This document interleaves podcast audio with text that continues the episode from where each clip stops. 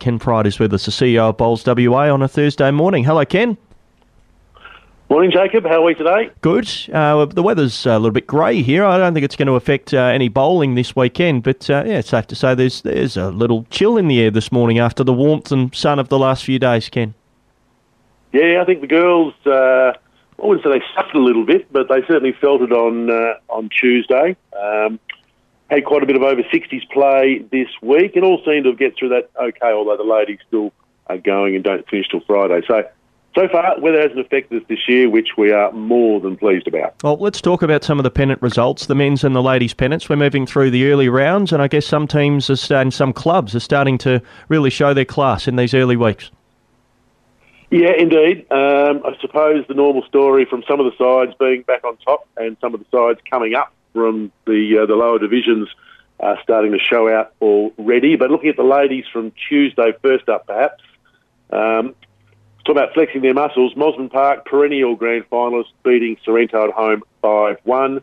Um, Manning, I think we talk about them every year. I think it's 11 out of the last 12 they've won. Manning, 6 zip over Gosnells at Gosnells because he's finding it a bit hard this year in the Premier League. Leeming the other way around. Big win over Mundaring at home, 6 0, and a good year, Leeming. Um, a lot of 6 0s on Tuesday. Osborne Park, 6 0 winners over North Beach at North Beach. And the other new chums up in the Premier League, Melville, just grabbing the only half point against Safety Bay. So five and a half Safety Bay and a half to Melville. And probably unsurprisingly, as I mentioned, the two big guns of ladies' pennants for the last decade or so, Mosman Park on top with 27, Manning 26 and a half, Leeming third, having a pretty good year this year, and Aussie Park fourth, uh, all the way down to Gosnells and Melville. And from memory, they're the two sides that came up uh, and uh, struggling just a bit at the foot of the table. So, ladies, as normal, Mosman Park and Manning, rock solid favourites for grand final action again this year. What about the men's? Did we go through yeah, that? mate. hello, Wayne. How are you? I'm very well, thanks. Look at the, have a look at the men's. Uh, North Beach, really tough to beat at home. North Beach with their lightning fast green. 7 1 over Sorrento, who uh, had a really good start to the year, but got pantsed up there. Uh, a game between last year's grand finalists, South Perth and Manning. South Perth at home, also pretty hard to beat. They got up 7 1 over Manning. Uh, Cambridge, probably a, a slightly a slight upset. Uh, Cambridge going down, in fact, to Kardinya 7 1 at, at Cambridge. Osborne Park 7 1 over Mount Lawley, who are finding it pretty tough in Premier League. And Double View, the other big guns really of men's pennants, 7 1 also over Gosnells, who have come up. So looking at the boys, uh, again, a little bit like the ladies, the big guns are at the top. Double View 28, Osborne Park 28, South Perth 25, Sorrento rounds out the four on 23. And looking down the two sides in relegation territory, although only five games played, Gosnells and Mount Lawley. And as luck would have it, uh, they play each other this week.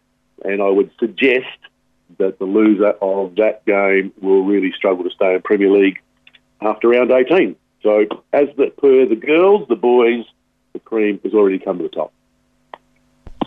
Um, I don't think you would have qualified for any of this. The, the 60s triples, you, you, you, wouldn't be eligible for that, would you, young man like yourself? Uh, tragically, Wayne, uh, this I'm six weeks into it. So, uh, yes, oh. played the over 60 triples on Monday. Thanks for the lead into that one. Uh, I was trying to help over you, 60 mate. triples. I appreciate that. Uh, and as would uh, as would normally be the case, we were bundled out in the first round. So um, thanks very much to the over 60 triples on Monday. But a really good comp. Uh, I've probably been in for about 15 years now and gets goes from strength to strength as, uh, as I guess the, the guys have been around for a while, look to, to try and win a state championship, which you know, the open event may have eluded them. Um, the over 60s, the boys started Monday, knockouts Tuesday, and the finals were yesterday. Uh, two of the really great servants of WA Bowls, John Goddard, Gary Caffel, Mosman Park, teamed up with Grant Nicol, formerly of Osborne Park, but now over at Gosnells, to win that. And uh, Goddard and Caffel had already won the pairs about four or five weeks ago. They backed it up to win the triples against uh, predominantly Kardinya side cracking game uh, over at Willetton, uh, 13-12 in the end, and in fact, the match was decided by an umpire's measure which kept everybody on the edge of their seats uh, until they declared the shot to Osborne Park side, 13-12 to them. They grabbed the triples as well as the pairs count. So plenty of interest in that one. Uh, the singles still to come, and whoever probably progresses furthest out of those two will win the over 60 bowler of the year.